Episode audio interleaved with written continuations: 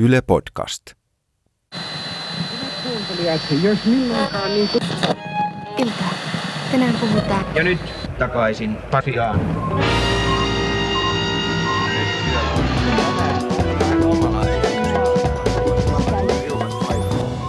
Oikein kärsivällistä päivää juuri sinulle. Tämä on takaisin Pasilaan ja minun nimeni on Toivo Haimi. Ja mä oon Marjukka Mattila. Tämä on uutispodcast semmoin, jolla yritetään vähän vähentää tuota uutisallergiaa. Tämä on vuorovaikutteinen podcast ja sinäkin voit osallistua siihen, että mitä asioita täällä käsitellään. Lähetä meille ideoita, aiheita WhatsAppissa numeroon 044 421 4823. Tänään me ollaan, niin kuin vähän kaikki muutkin, niin kyllästyneitä siihen, että koko maailma ja yhteiskunta on ollut viikkotolkulla täysin jumissa. Me kuitenkin käännetään meidän tukirankoja ujosti jo siihen suuntaan, että milloin tämä loppuu ja mitä sitten tapahtuu, kun se loppuu. Tasavallan presidentti ja hallitus totesi kolmisen viikkoa sitten Suomen olevan poikkeusoloissa ja näin ollen otti käyttöön valmiuslain ensimmäistä kertaa Suomen historiassa. Tämän valmiuslain Suomen valtuuksin esivalta pisti meidän elämänmenon todella monella tapaa uuteen uskoon. Ensin kiellettiin yli 500 henkilön tapahtumat, sitten meni kiinni kirjastot, koulut ja kuntosalit ja lopuksi suljettiin myös ravintolat ja pubit. Rajat on kiinni ja liikenne Uudenmaan maakunnan ja muun maailman välillä on suljettu. Tällä on ollut tietty aika drastisia vaikutuksia ihmisiin, eli monilta on loppunut työt, firmoja on mennyt nurin, elanto on siis vaakalaudalla ja lapsia on hoidettava kotosalla, mikäli sellaisia on. Mutta elämä, se silti jatkuu ja ne, joilla töitä vielä on, niin tekee niitä suurimmaksi osaksi etänä. Lienee ihan turhaa sanoa, että näin ei voida jatkaa mm-hmm. ikuisesti. Jep. Ja ensin me puhutaankin tänään siitä, milloin tämä kaikki loppuu. Ja heti kärkeen voidaan sanoa, että ei ainakaan pian. Joo, nämä hallituksen julistamat rajoitukset oli suunniteltu olemaan voimassa alun perin huhtikuun 13. päivään saakka, eli tuonne 11 päivän päähän. Tilanne kuitenkin tässä vähän eli ja elää itse asiassa vielä koko ajan. Ja tämän viikon maanantaina hallitus ilmoitti, että opetuksen rajoitukset jatkuu kuukaudella, eli 13. päivää toukokuuta saakka. Myöskään baareihin ja pupeihin ja ravinteleihin ei ihmisellä ole menemistä nyt toukokuun loppuun asti. Tämä voi siis vielä jatkuu pidempäänkin. Hallitus sanoi, että opetuksen poikkeusjärjestelyjä varaudutaan jo jatkamaan lukukauden loppuun asti, jos epidemian rajoittaminen sitä vaatii. Lisäksi Uudellamaalla maakunta voi pysyä suljettuna ihan hyvin pidempäänkin itse asiassa. Nyt sulku on kuitenkin määritelty päättyväksi 19. huhtikuuta ja saas nähdä, sanon mm. minä. Se kysymys, että milloin tämä kaikki loppuu, on oikeastaan aika vaikea, koska tämä loppuu sitten, kun tämä koronaviruspandemia on ohi. Ja tämä pandemia loppuu silloin, kun kaksi kolmasosaa väestöstä on immuuneja tälle COVID-19-virukselle. Joko sairastettuaan taudin itse tai sitten rokotteen kautta. Tällöin tämä virus ei löydä enää sopivia kohteita levittäytymiseen ja kuolee pois. Ja tämän saavuttamiseen on kaksi keinoa. Nopea ja hidas. Nopea keino olisi pitää yhteiskunta auki, ihan niin kuin ennenkin, ja antaa viruksen tarttua vapaasti. Tämä tarkoittaisi sitä, että todella monet ihmiset sais tartunnan tosi lyhyessä Hold on, ajassa. hold on. Eli siis tämä tarkoittaisi sitä, että me nyt vaan ignorattaisiin kaikki nämä rajat, mitä meillä on annettu, ja sitten vaan mentäisiin tuolla kadulla ja nuoleskeltaisiin jotain niin kuin lyhtypylväitä. Kyllä, kyllä. Ja tämä tarkoittaisi sitä, että, että yes. Tosi monet ihmiset sais tartunnan tosi lyhyessä ajassa. Puhutaan siis sadoista tuhansista ihmisistä. Useimmilla ihmisillä tämä tartunta tulisi aiheuttamaan lievän taudin, joka kyllä veisi vuoteen omaksi, mutta ei olisi hengenvaarallinen. Monille se kuitenkin on todella vaarallinen, esimerkiksi vanhemmille ihmisille tai sellaisille, joilla on joku perussairaus. Jos tämän tartunnan annettaisiin levitä vapaasti, niin se tarkoittaisi sitä, että todella monet tarvitsisivat sairaalahoitoa yhtä aikaa. Ja siihen ei Suomen sairaaloiden kantokyky riitä. Moni joutuisi siis kuolemaan lyhyessä ajassa epidemian vuoksi. Toisaalta tällöin epidemia kestäisi ehkä kuukauden, suurimmalla osalla olisi laumasuoja sitä vastaan, ja sitten yhteiskunta voisi jatkaa pyörimistä ihan niin kuin ennenkin. Ja tämä hitaampi, eli Suomen nyt valitsema keino, on epidemian hidastaminen. Mitä maailmalla tunnetaan nimellä flatten the curve, eli se tartuntahuipun litistäminen. Kyllä. Eli tarkoituksena on säästää mahdollisimman monia ihmishenkiä talouden kustannuksella. Tähän pyritään just näillä rajoitustoimilla, eli rajoitetaan ihmisten liikkumista ja kontakteja toisiinsa niin paljon kuin mahdollista. Tälleen niitä tartuntoja tulee huomattavasti vähemmän kerrallaan ja terveydenhuolto ei ylikuormitu niin pahasti. Joo, siis seurauksena tästä on kuitenkin se, että koko yhteiskunta, etenkin toi talous, on pysähtynyt nyt ihan täysin. Ja kaikkihan se on nyt huomannut. Ihmisiltä on mennyt työt alta, firmoja menee nurin ja kouluja pitää käydä etänä, mutta se on se kyllä se hinta, mikä me joudutaan tästä maksaa, jotta me voitaisiin pitää mahdollisimman moni ihminen hengissä tämän epidemian yli. Mm. Tässä on kaksi valtaa, jotka taistelee, se on talous vai ihmishenki. Mm. Jos nämä rajoitustoimet siis toimii, niin se tarkoittaa siis sitä, että sen sijaan, että sadat ihmiset joutuisi teho-osastolle joka viikko, niin puhutaan vain kymmenistä ihmisistä tehohoidossa joka viikko. Terveyden ja hyvinvoinnin laitos eli THL on tehnyt laskelmia, että milloin tämä voisi päättyä. THL-mallinnuksessa epidemia pitenee rajoitustoimien seurauksena kaksinkertaiseksi, eli kolmesta kuukaudesta puoleen vuoteen. Tämä tarkoittaa valitettavasti, mutta välttämättömästi sitä, että rajoitustoimia jatkettaisiin pitkälle kesään saakka, eli kannattaa varautua siihen, ettei kesäfestareille ja ulkomaan reissuille ole asiaa ainakaan alkukesästä. Eli nyt on siis kaksi vaihtoehtoa, joista molemmat on huonoja, ja Suomi on valinnut sen hitaamman vaihtoehdon. Se tarkoittaa sitä, että normaali elämä keskeytyy pitkäksi aikaa ja monet ihmiset joutuu kärsimään taloudellisesti, mutta myös sitä, että useamman ihmisen henki pystytään pelastamaan. Ja sitten hei, rokote tietysti vielä. Rokote, niin. Joo, sellainen on kehitteillä, ja, mutta se saaminen niin yleiseen levitykseen voi kestää hyvinkin pitkään, vaikka vuoden. Mm-hmm. Mutta kun sellainen tietenkin joskus saadaan, niin kuulet sen varmasti ensimmäisenä tästä ää, meidän Takaisin Pasilaan podcastista. Ja kuuntelemisen lisäksi meitähän voi tänään myös nähdä tuolta uh-huh. Yle Areenasta kello 18 takaisin Pasilaan ja ää, Yle Kioski järjestää koronteeni korona live chatin Yle Areenassa tänään kuudelta illalla. Studiossa meillä on asiantuntijoita terveyden, mielenterveyden, raha-asioiden ja vapaa-ajan aloilta.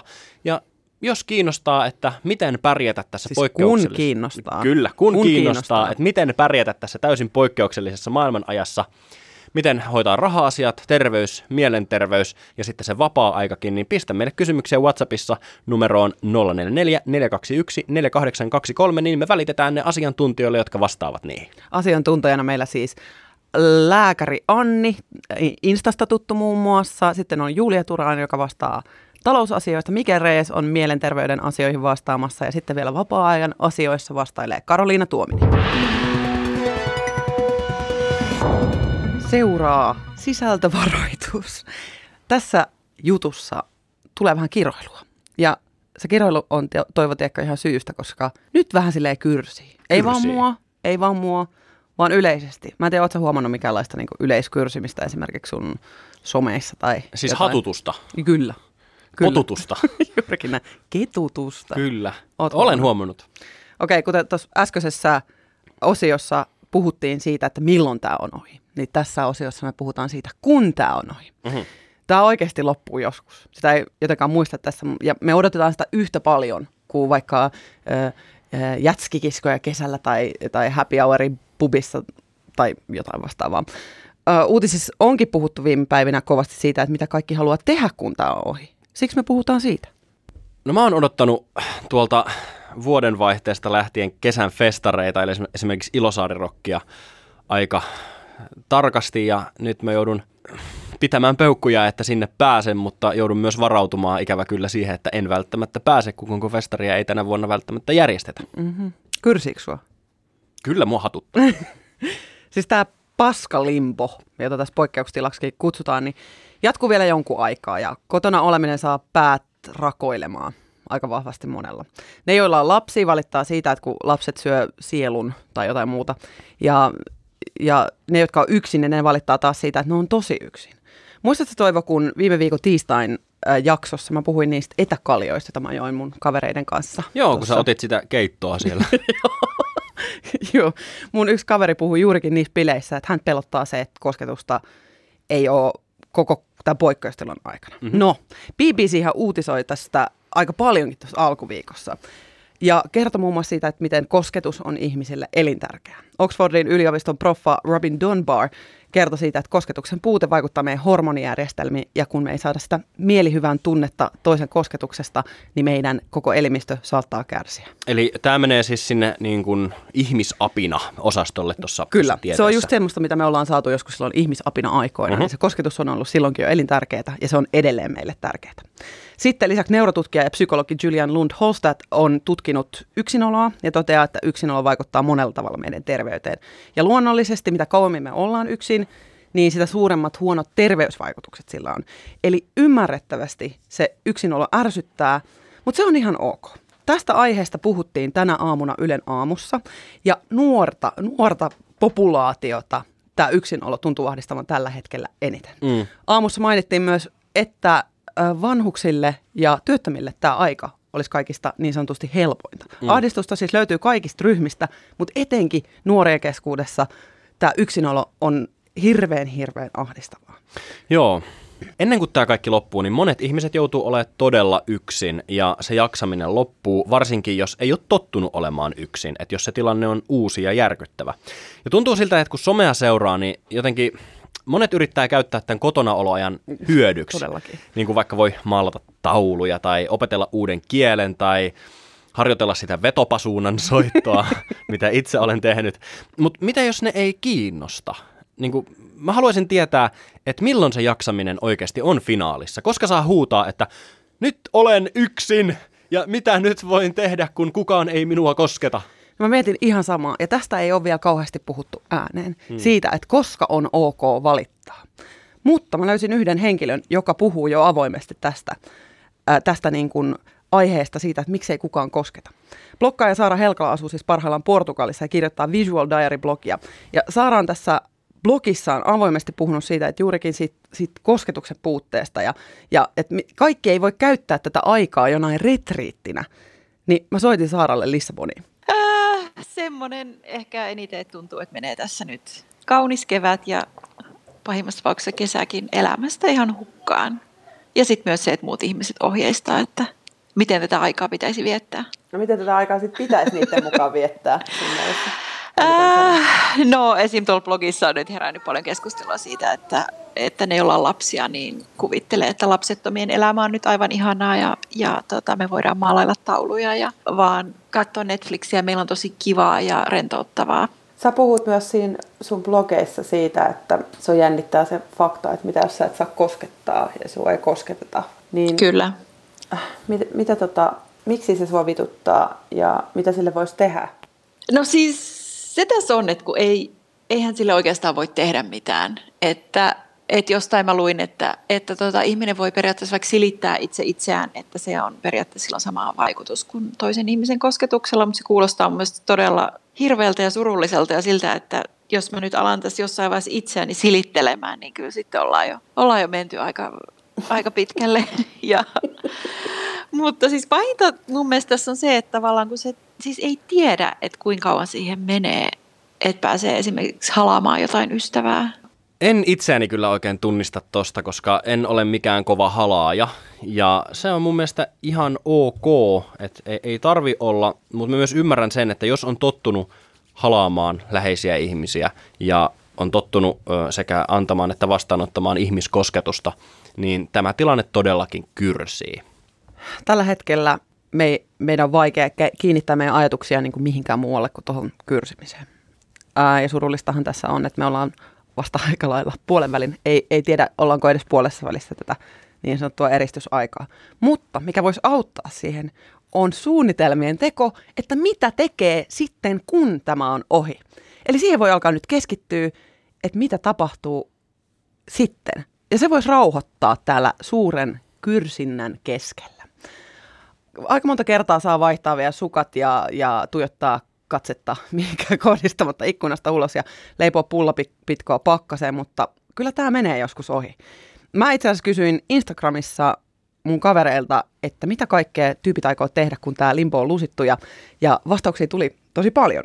Ja sähän toivot tiedät, että musta on vähän tämmöistä tieteilijävikoa. Kyllä, kyllä. Siis sinähän olet meistä se akateemisempi. no niinpä tietysti. No kato, mä halusin sitten, kun niitä viestejä tuli siis paljon, että mitä, mitä jengi haluaa tehdä, niin mä halusin luonnollisesti kategorisoida niitä viestejä ja luokitella niitä ihmisten erilaisia haluja siitä, että mitä ne haluaa tehdä, kun poikkeustilanne on ohi.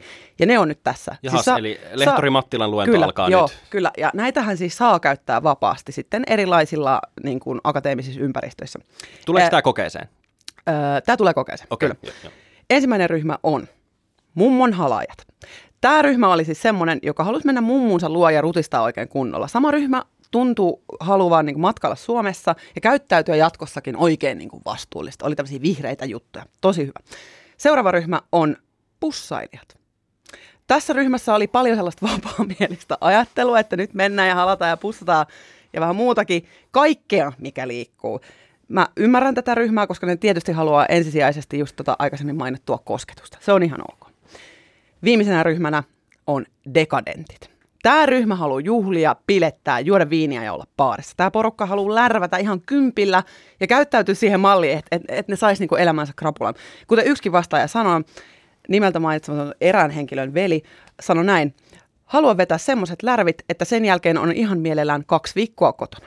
Saarakin kertoi meille itse asiassa oman toivelistansa, eli siis toivelistan tekeminen voi ollakin todella hyvä vastaus tämmöiseen vitutukseen. Tässä siis Saaran mietteitä siitä, mitä haluaa tehdä.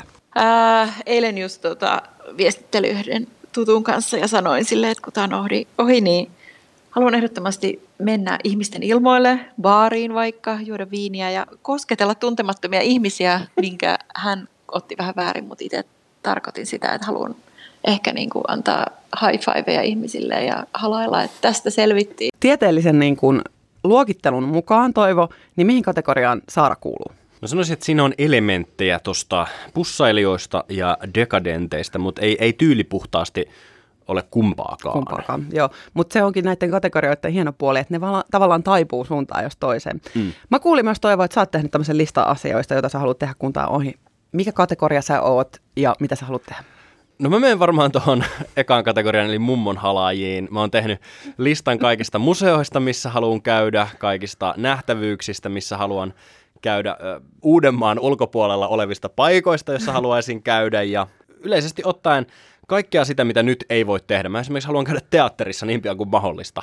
Ja mä tiedän, että mä pääsen käymään siellä teatterissa, koska tämä tilanne ei jatku ikuisesti. Nyt meillä on vielä pikainen uutiskiri, eli otetaan kiinni kaikki, mitä muuta viime päivinä on tapahtunut meillä sekä maailmalla. Yes, eli ihan ekaksi vähän ikävempiä uutisia. Helsingin Sanomat kertoi eilen keskiviikkona, että kotiväkivalta on lisääntynyt tämän koronaepidemian aikana. Poliisin kotihallitustehtäviä on, oli maaliskuussa aiempaa enemmän verrattuna sekä alkuvuoteen että viime vuoden maaliskuun. Poliisille tuli aiempaa enemmän hälytyksiä kodeissa tapahtuvasta väkivallasta, häiriökäyttäytymisestä ja metelöinnistä. Kuulostaa ihan oikeasti karmeelta. Mitäs äh, rikollisuus noin ylipäätään? No se näyttäisi kyllä vähentyneen, koska maaliskuussa väkivaltarikosten määrä kokonaisuudessaan väheni. Näin sanoo poliisitarkastaja Pekka Heikkinen tuossa Hesarin jutussa ja samaa mieltä oli itse asiassa myös poliisiinspektori Vesa, joka oli meillä ää, viime torstain jaksossa juttelemassa. Mm. Tämän Hesarin jutun mukaan tämä ilmiö on nähtävissä oikeastaan kaikissa maissa, jos on otettu käyttöön tämmöisiä rajoitustoimia tämän epidemian mukaan. Ohjeet kotiväkivallan uhreille on samat kuitenkin kaikkialla maailmassa. Eristyksestä huolimatta apua pitää hakea ja sitä on saatavilla. Ehdottomasti. Jatketaan. Politiikassa on kuohunut tällä viikolla oikein kunnolla. Tasavallan presidentti Sauli Niinistö on nimittäin ehdottanut maan hallitukselle ja pääministeri Marinille, että perustettaisiin erityinen työryhmä, niin sanottu nyrkki, johtamaan valtion toimintaa tässä kriisissä. Joo, mutta pääministeri Marin ja eduskunnan puhemies Matti Vanhanen sitten torppasi tämän ehdotuksen heti kylmiltään, että tällaista nyrkkiä ei tässä tilanteessa tarvita.